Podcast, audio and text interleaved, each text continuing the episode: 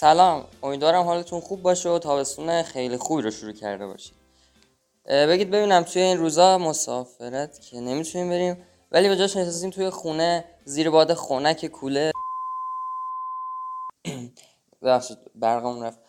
اما بذارید کتابایی که به تازگی چاپ اولشون توسط نشر افق برای نوجوانا منتشر شده رو بهتون بگم.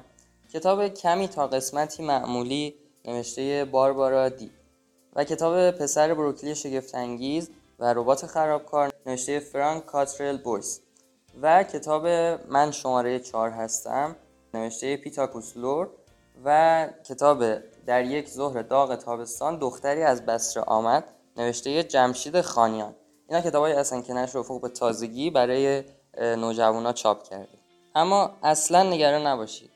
من کاملا نگرانی شما رو درک می‌کنم اما هیچ جای نگرانی نیست. چون که ما همه این کتابا رو به مرور توی رادیو فندق قرار بهتون معرفی بکنیم. اما بریم سراغ موضوعی که برای قسمت جدید رادیو فندق انتخاب کردیم. بله. همه ما آدما گاهی نیاز داریم که به مسافرت بریم. ولی خب امکانش همیشه فراهم نیست برامون که بریم مسافرت. پس چیکار می‌کنیم؟ با استفاده از قدرت تخیلمون ذهنمون رو میفرستیم به یه سفر. و چیزی که کمکمون می‌کنه در این راه کتاب خوندنه توی این قسمت می‌خوایم براتون از کتابایی بگیم که اهمیت مکان و محل وقوع ماجرا توی داستانشون تاثیر زیادی داره. و باعث میشه که ما با شیوه زندگی و فرهنگ اون شهر یا روستا بیشتر آشنا میشیم پس بریم بشنویم.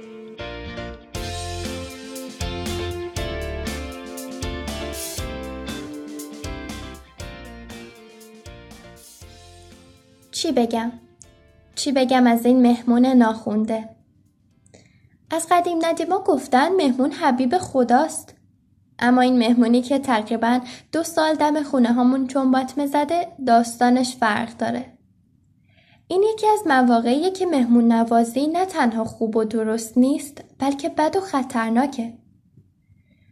یک سال و اندیه که پامونو درست و حسابی از در خونه هامون بیرون نگذاشتیم و طعم سفر رو خوب نچشیدیم. اصلا شما سفر یادتون میاد؟ بستن چمدون چطور؟ سفر هم سفرهای قدیم. این سفرها که سفر نیستن. دیگر آخر خوشگذرانیمون اینه که کوله پشتی برداریم و نهار خودمون رو به جنگل ببریم. با رعایت پروتکل های بهداشتی. من که دلم یک مسافرت جانانه می‌خواد. اصلا به نظرم بدترین قسمت همین کرونا محدودیت سفره وگرنه بقیه چیزا خوبن. البته به غیر از مریضی مردم جهان. آه آخرشم این سفر آبادان به دلم موند. در کل آبادان برای من خیلی دوست داشتنیه. با اینکه وقت با ما یار نبود که به آبادان بریم و از محبت های خوشمزش بهره من بشیم اما مطمئنم اون فلافل های روغنی با ترشی و سس تند و سمبوسه های آتشین تقریبا بهترین قسمت قضیه است. قابل توجه فلافلی ها و آقای رضا آبادانی که از وقتی کرونا آمد بساتش رو جمع کرد و با آشپزهاش به آبادان برگشت. یادم میاد فلافلیش همیشه خدا شلوغ بود. خودش هم یک عینک ریبن داشت و تو مغازش ساعتهایی به وقت آبادان و برزیلم زده بود. کل دیوارها هم پر بود از پسترهای رضا آبادانی در بغل نیمار. و البته ناگفته نمونه که کتاب خوندن کنار رودخونه بهمنشیر و ساعتها نگاه کردن به نخلهای بلند قامت خرما هم دست کمی از فلافلها و سنبوسه ها نداره و شاید بهترم باشه اگر داستان کتابی که می‌خونیم توی آبادان باشه که نور علا نور میشه. مثل کتاب هستی یا کتاب در یک ظهر داغ تابستان دختری از بسره آمد. می توان تمام اون صحنه ها و صدای فیدوس و هوای گرم رو احساس کرد و توی داستان غرق شد. دیگر محبتم اون بازار شلوغ تهلنجی آبادانه. چرخ چرخ زدن و گوش دادن به صحبتهای مردم و داستان پردازی با شخصیتهای متفاوت اونجا. همه اینا به کنار. اون گرما و شرجی بودن هوا تو تابستون. آفتابی که هر جا میری بالای سرت ایستاده و دور نمیشه. مخصوصا در ماهای تیر و مرداد و شهریور که کباب می‌شوی. حالا هم که تابستان است ما هم زیر کولر نشسته ایم و گرما را زیاد احساس نمی کنیم. ولی بالعکس کارمندان پالایشگاه ها چه در گرما و آفتابی بودن هوا و چه معتدل بودن هوا به پالایشگاه ها می روند و توی هوای آزاد بدون هیچ کولری کار می‌کنن. ما که کولر داریم ناشکری می‌کنیم و غور هوای گرم را می‌زنیم. مانیفست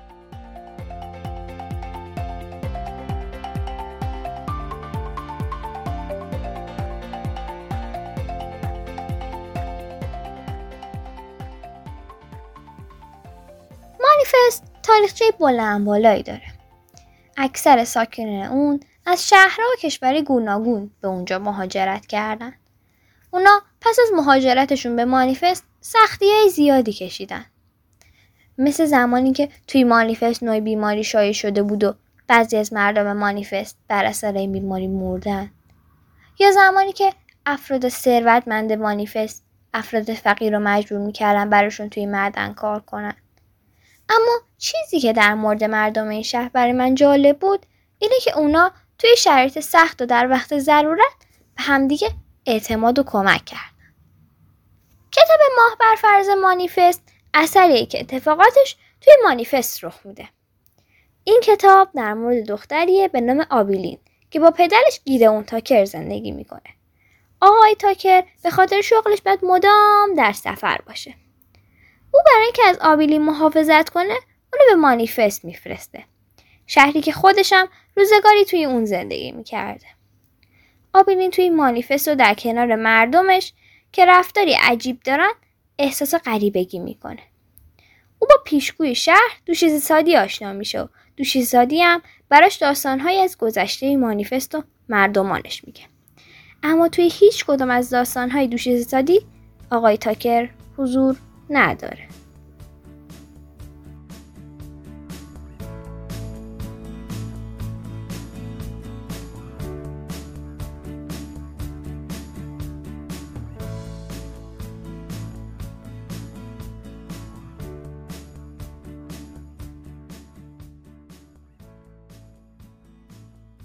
سفر شاید برای بسیاری از ما چیز دور از انتظاری نباشه. شاید برای ما یک اتفاق خوشایند باشه. در واقع چیزی باشه که ما رو بتونه به اون تجربه هایی که می‌خوایم تو زندگی به دست بیاریم نزدیکتر کنه. واژه آشنا و غریب. وقتی از سفر حرف می‌زنیم ناخداگاه یاد شهرها میفتیم شهرهایی که گرچه با یکدیگر متفاوتند اما شباهت های هر یک از آنها با دیگری به گونه مشترک است. روایت های بسیاری رو از شهرها یا خوندیم یا دیدیم یا شنیدیم. شهرهایی که هر یک رازهای زیادی دارن. رازهایی که بعضی موقع ها پنهون میشه و بسیاری از مواقع هم ممکنه که آشکار باشه. در واقع بگذارید بگم که شهرها مسافرانی دارن که هر یک رازهایی دارن. همونطور که آدم ها انسان ها رازهای زیادی دارن. رازهایی که ممکنه که بعضی هاشون آشکار باشه و بعضی ها هم پنهون. مسافران هم به همین طور مسافرانی که به هر دلیلی به شهر میان. بعضی برای دیدار با خانواده یا دوستی عزیز بعضی برای کار یا خرید و شاید هم گردش و عدهای هم هستند که دلیل آمدن آنها به شهر مشخص نیست. شاید از سر قسمت و یا شاید از سر ناچاری مهاجرت به شهر دیگر آمدن. روایت کتاب در انتظار یک زندگی طبیعی تا حدودی به این ماجراها ربط دارد. روایت داستانی دختری به نام ادی که زندگیش در شهرها جریان دارد. ادی دختری است خوشقلب با خواسته کوچک. او تنها به دنبال آرامش و خانواده است. اینکه بتواند در کنار خانواده ای که دوستش دارد زندگی آرام و یک نواختی داشته باشد. یک زندگی کاملا طبیعی چیزی که شاید بسیاری از ما قدر ندانیم و برای ما ملالآور باشد. ما شاید از زندگی طبیعی دلزده شده ایم خسته شده ایم و دنبال ماجراجویی سفر و تجربه های جدید هستیم تا بتوانیم از لحظات خود لذت بیشتری ببریم و شاید دنبال یک هیجان. در حالی که ادی درخواست دیگری دارد. مادر ادی مومرز در مقابل او بی مسئولیت است و تنها او را از جایی به جای دیگر می‌برد و گاهی هم او را رها می‌کند. او نمی‌تواند دخترش را درک کند و شاید در بسیاری مواقع مومرز همان فرد خودخواهی باشد که به خواسته ها و به توانایی ها و دیگر چیزها بی باشد. اما ادی با وجود تمام اینها ارزش خانواده را می‌داند و در جستجوی حفظ آن است. حتی اگر این خانواده تنها شامل دو نفر باشد یعنی خود او و مادرش.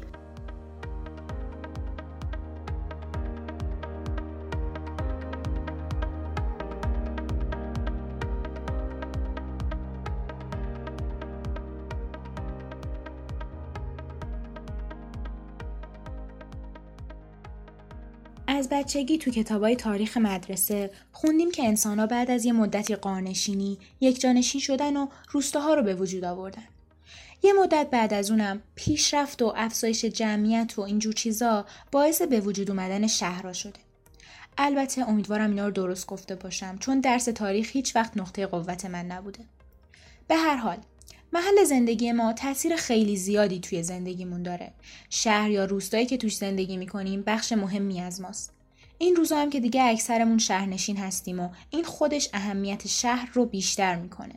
تحقیقاتی که انجام شده نشون میده که تاثیر محل زندگیمون روی خصوصیات جسمی و اخلاقی و سلامتمون خیلی بیشتر از چیزیه که فکرشو می‌کردیم. با وجود این توضیحات هیچ بعید نیست که رد پای پررنگ شهرها رو توی ادبیات هم ببینیم. چرا که ادبیات بازتابی از زندگی ما آدم است. این قسمت رادیو فندق هم که قرار در مورد شهرها باشه. یکی از کتابایی که توی اون حضور شهر به خوبی حس میشه کتاب قصر نیمه شب از سگانه مهه. راستش من تا به حال به کلکته نرفتم. در مورد کلکته 90 سال پیش که هیچ تصویر و اطلاعی ندارم و نمی‌دونم که واقعا قصر نیمه شب و ایستگاه راهانی به اون صورت وجود داشته یا نه. اما موقع خوندن کتاب حس می کردم دارم تو خیابونای همون شهر را میرم. می‌تونستم نور نارنجی موقع غروب آفتاب و از بین ساختمونا ببینم. همراه شخصیت ها توی بازار شلوغ شهر را برم و عرق از صورتم پاک کنم و حس کنم که دارم از گرما میپزم. کلکته قصر نیمه شب شهر قشنگیه. شاید شهر خوششانسی نباشه و شاید خیلی از مردم خودش از زندگی توش راضی نباشن. اما شناختنش هنوز لذت بخشه. شهری که شهر هفتاد و دو ملت و دیگه جوشان نژادها و ادیان مختلف. شهری که رود هگلی از وسطش میگذره و به رطوبت هوا دامن می‌زنه. حتما اون موقع جمعیتش خیلی کمتر از چهار میلیون و خورده این نفر بوده. این هم معجزه ادبیاته اینکه من می‌تونم 4500 کیلومتر این طرفتر تو اتاق خودم بشینم و کوچه‌ای پیش در پیچ کلکته رو گز کنم.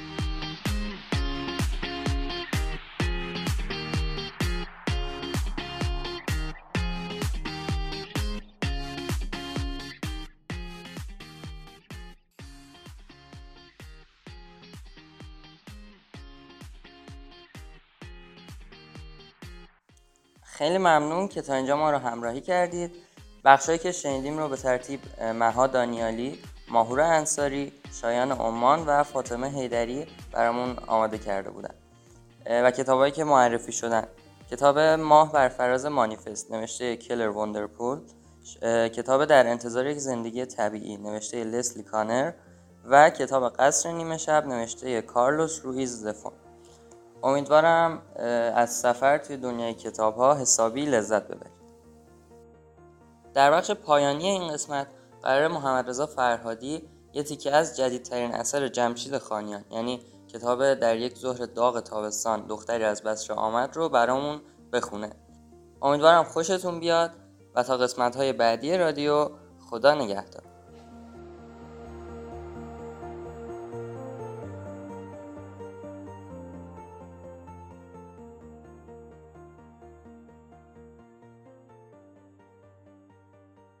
و بدان که آفریدگار آدمی را شگفت آفرید و آفرید او را از تارهای به هم تابیده آز داز ناز راز. این راز است. این چیزی که دارم می نویسم نامه نیست. راز است. آن شب هر سه من همینطور بی توقف و خستگی ناپذیر پا زدیم و رفتیم و رفتیم و رفتیم. و طوری که انگار حالا بعد از سالها تازه به هم رسیده باشیم. با وجد عجیب و غریبی از هر چیزی حرف زدیم. از کوچه حرف زدیم. از مثلث تابستانی. از اوکالیپتوس چل متری سی ساله. از معبر فرار و زمین خاکی شهرداری. از هرکولوس هایمان از داستان فیلم عروس فرانکشتاین از سکوی چارگوش سمنتی و از لسی فروش هندی تا همین پاسبانو انکس سگ ماستیف انگلیسی و از هر چیزی که بشود فکرش را کرد. از هر چیزی. از هر چیزی بجز آنهایی که می‌دانستیم نمی‌خواهیم دربارهشان حرف بزنیم. می‌دانستیم درباره چه چیزهایی نمی‌خواهیم حرف بزنیم. و انگار هر سهمان بی این که گفته باشیم به یک جور توافق برای حرف نزدن رسیده بودیم. با این همه آن شب من دوبار دوبار دروغ گفتم. دوبار.